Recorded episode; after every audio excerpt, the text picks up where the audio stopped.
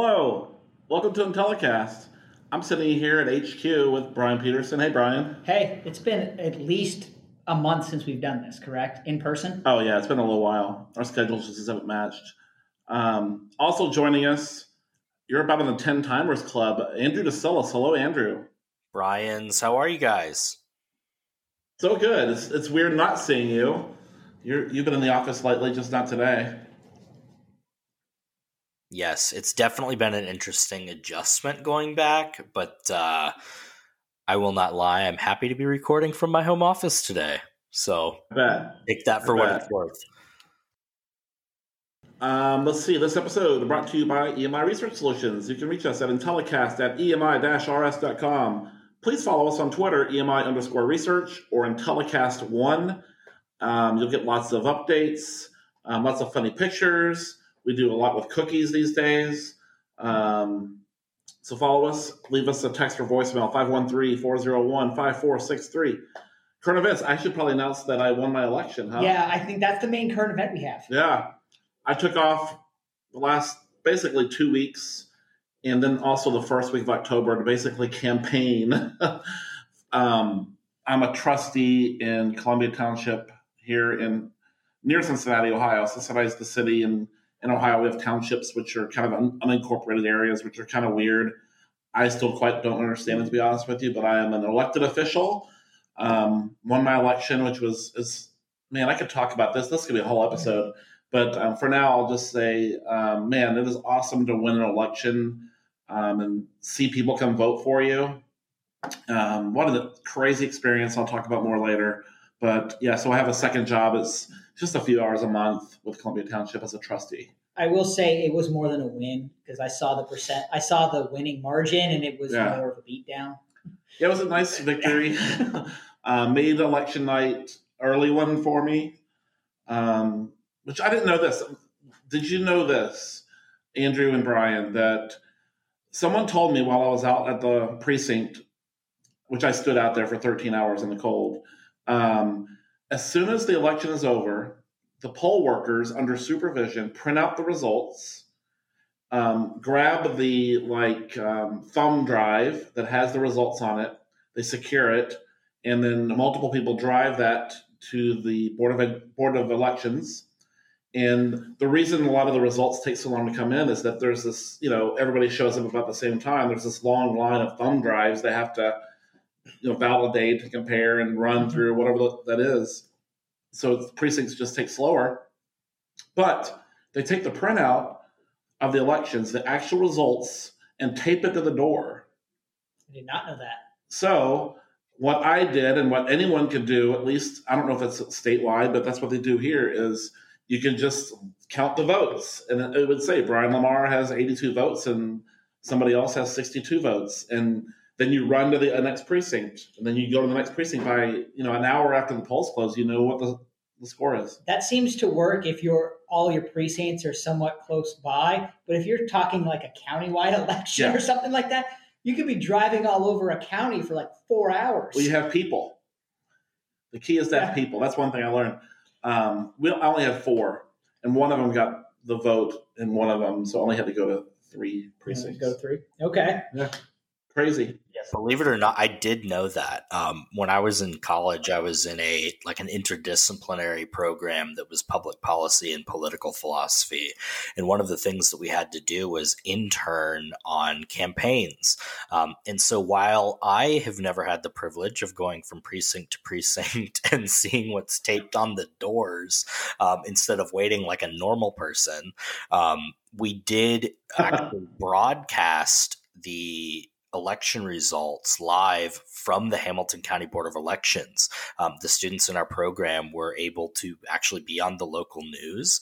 And so we saw people running in with, with their thumb drives and with the printouts and, you know, kind of rushing in to be tabulated. And every time someone else came in, um, you know, the room was kind of abuzz waiting to see what would come through. So I did know everything is physically taken to the Board of Elections. I did know it was paper and thumb drive, um, but in the future, if you're listening, Philosophy, Politics, and the Public program, you have enough unpaid student interns that you should post people up at all these precincts, and uh, we'll be ahead of the game. There you go, for your next yeah. election. Yeah, I thought about doing that. Um, I have so much to learn from this past election, but we'll do. Maybe we'll do a whole episode on this. It's kind of interesting, I think. Um, well, should we move to some news? I think we should. Yeah.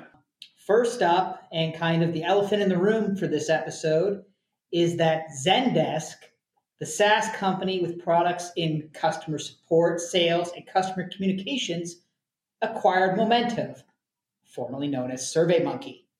Uh, they plan on using this acquisition to boost its customer analytics offering with the hope of cro- with a cross-sell offering and allowing it to hit its three point five billion dollars revenue goal by twenty twenty-four, which is actually, I think, in the article, like a year or two earlier than they had anticipated.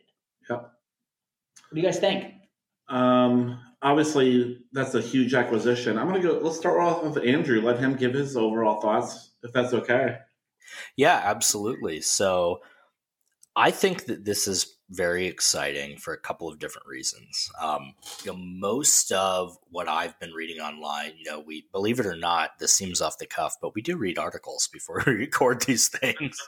Um, but, you know, a lot of the language is centered around, you know, why is Zendesk buying Momentive, and what will Momentive add to Zendesk, and how will this help, you know, with our analytics and so on and so forth. Um, But being in the research space, I'm actually very interested to see what Zendesk adds to Momentive. Um, and what I mean is that, you know, SurveyMonkey, I'm just going to call them SurveyMonkey from now on. I'm sorry. Um, but they, you know, are a very, very prevalent, widespread survey programming platform. And to my knowledge, most of the usage is quantitative. I don't, Brian, do, you, do they have qualitative tools in SurveyMonkey, or is it pure quant? I think it's pure quant with a, maybe a little bit of hybrid. Okay, great, great. Um, but, you know, Zendesk, really the core of what they do, right, is that they're trying to diversify and optimize the way that consumers interact with brands, whether it's, you know, just a question or a customer service, or, you know, maybe even placing orders and things like that. Um, we don't use Zendesk at E M I, so that's just based on a, a kind of high level review of their offerings. Um, But, you know, there are currently some kind of quali-quant tools where a respondent will kind of chat with a moderator, right? And I know when I field those types of studies, it's very difficult because the moderator has to be online, and it has to be just at the right time, and the respondent has to be willing to do it right then, so on and so forth. Uh, but I know Zendesk actually does some of their chat bots and things like that. They're automated, or they're A I, right? And so I think that if they can kind of cross-incorporate more so than just use what was the SurveyMonkey platform to boost Zendesk, if they can include some of the Zendesk offering in the SurveyMonkey platform, they may actually have a whole new set of research tools on their hands. Yes, excellent point. Um, I'm glad it was sold to a brand like Zendesk instead of like more private equity. Um, I think that the better mergers from a research or mergers or acquisitions from a research standpoint are better when you have a company that's trying to provide the same service. The owner of the brand is provided, trying to provide insights, for example. That's what Zendesk will try to do with it, rather than try to make a profit. And we've I've seen lots of examples of P E firms just not doing what's best interest of research, and that's a challenge. Um, I like this part here about an article that I read that said Zendesk has a real opportunity to connect the dots between a customer's interaction with an organization and their feedback how those experiences have landed in one aggregated pane of intelligence and understanding. That's pretty cool, I think, if, if they can figure that out. And so that that's what I like about the merger is it's it's adding additional insights. Um, and that's what we do as an industry. And this can really maybe Um, have somebody else want to compete with this, and it'll drive innovation, and it'll be kind of some cool stuff maybe with the with the huge backing of Zendesk. And so I'm excited about this one. Um, I guess that's my entire point. I think with this one and the other big one that happened, the Lucid Scent merger, I'm just waiting for that third one to hit because this kind of stuff normally goes in threes. So we have the two big ones. What's the third one that's going to hit in the next week or so? That's my thought behind it. Andrew, anything else from your perspective? No, I think that pretty much covers it. Um, you know, we're not going to know what comes out of it until not only is the the merger complete. Um, you know, I think in some of the other mergers in our spaces, it's apparent what's going to happen, and we're just, oh, we're waiting for the merger to be completed and waiting for them to kind of, you know, get everything integrated, and we kind of know where it's going.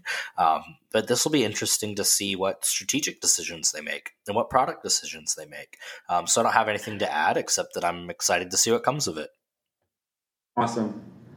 All right. Our next story, Susie, the real-time market research platform, has announced plans to add forty new jobs in it, and as it establishes a technology hub in downtown Wilmington, North Carolina. What do you guys think of that? Um, big fan of Susie, even though they've hired everybody in the industry the past year and a half or so. Um, big fan of Katie Gross, um, who she's been on the podcast before, and um, she's a friend, and I'm happy that the Queen is doing well. I saw her driving around the other day, which is a good sign for the Queen. I'll just throw that out there. Nothing to do with this story, but sure.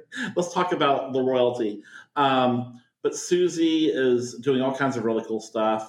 And the, I you know, nobody really heard of, of Susie until the past year and a half. And now everybody's heard of them or probably had um, some know someone that works there. And so a big deal, getting new funding and hiring a bunch of new people. And um, that's always good when you hear somebody trying to hire four, forty new jobs. That's That's that's that's really cool. Andrew? Yeah, I think, you know, any kind of announcement that someone in our industry is on a big hiring run rather than layoffs, that's always a good sign.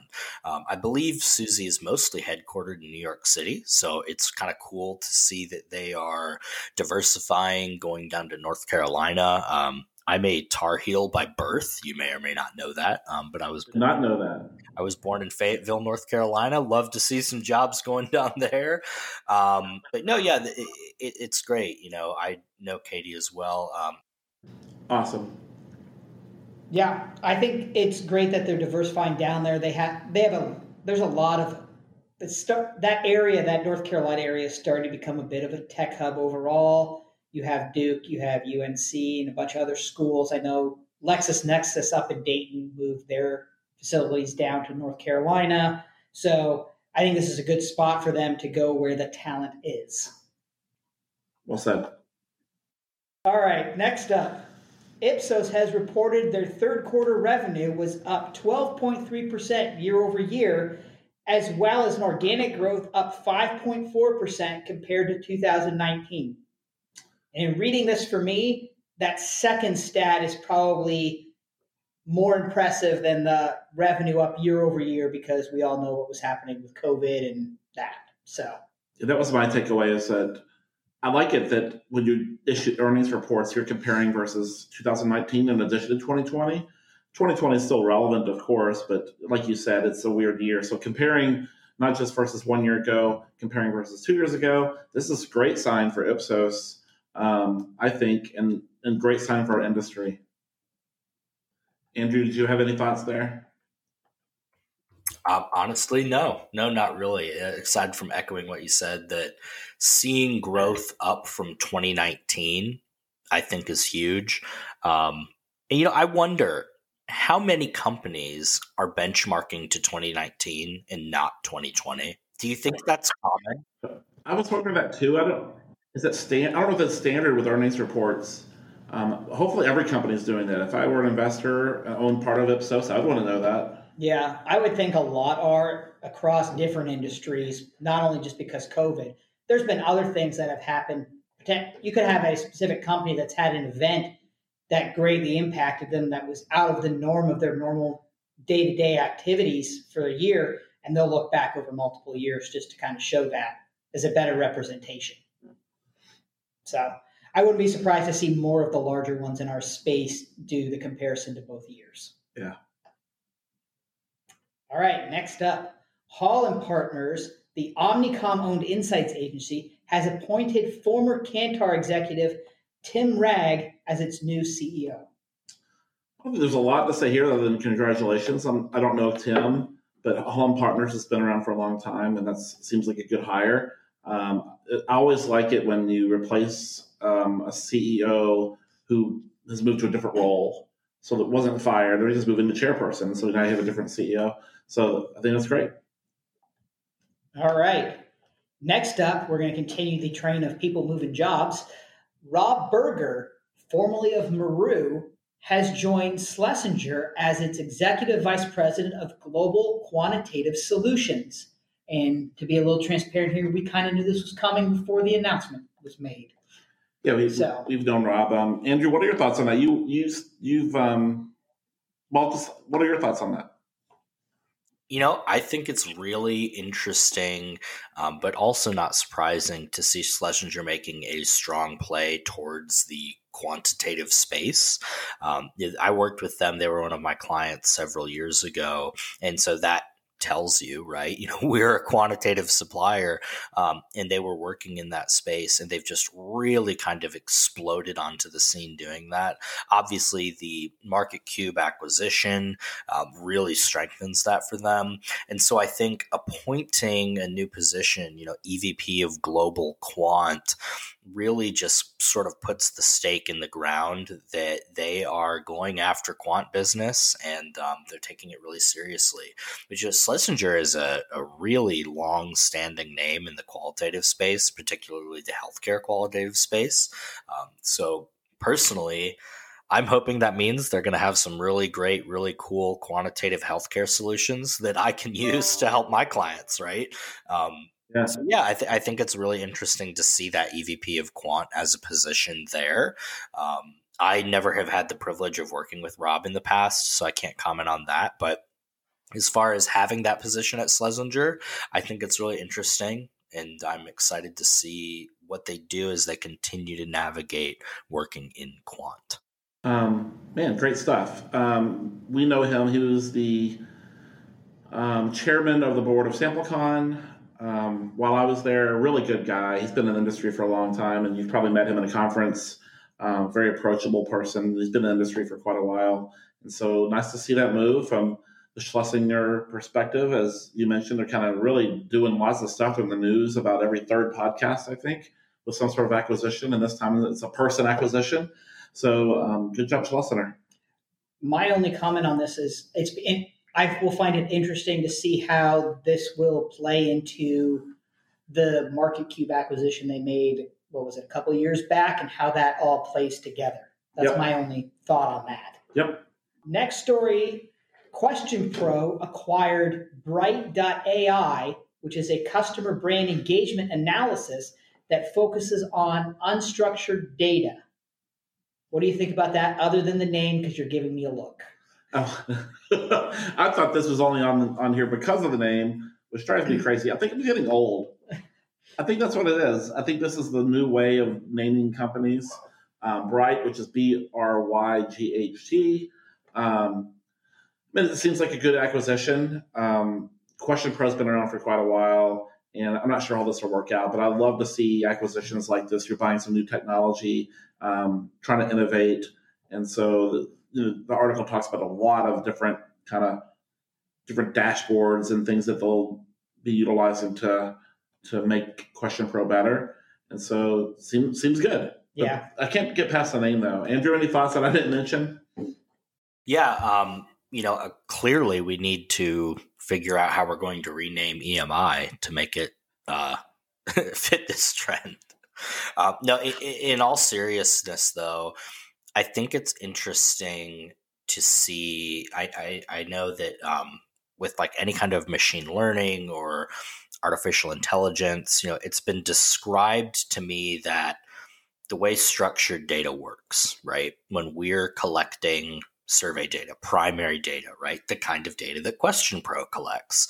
It's like we have all of these great um, like file drawers, right? And each file is labeled in, you know, the drawer says, you know, for like the purposes of what we're collecting, this is everyone's age, right?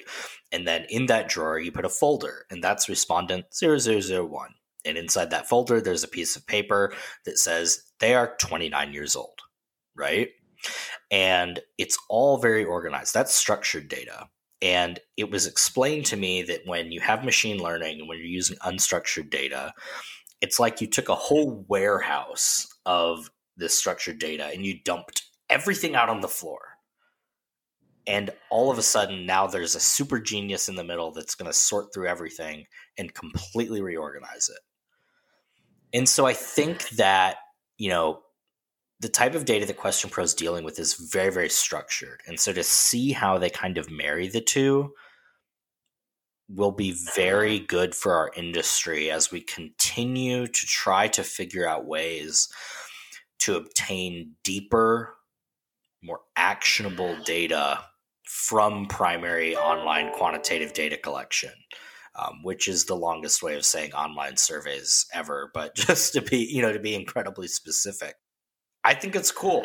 And I think we're going to see more acquisitions like this, more partnerships like this, more companies in our space move towards working with unstructured data and working with A I and working with machine learning. Um, so yeah, it's definitely something to keep an eye on, what products will start to come out of Question Pro after this acquisition.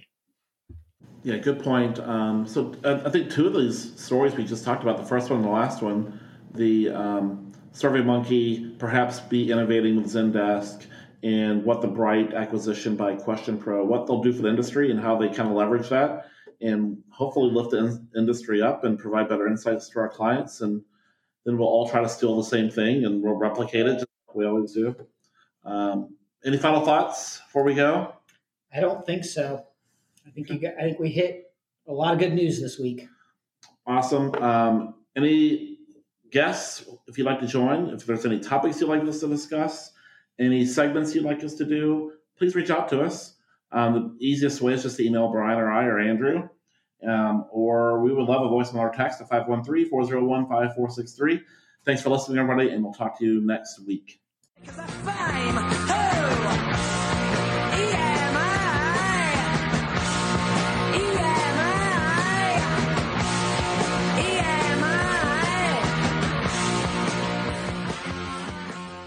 This podcast is a part of the C-Suite Radio Network. For more top business podcasts, visit c suite radio dot com.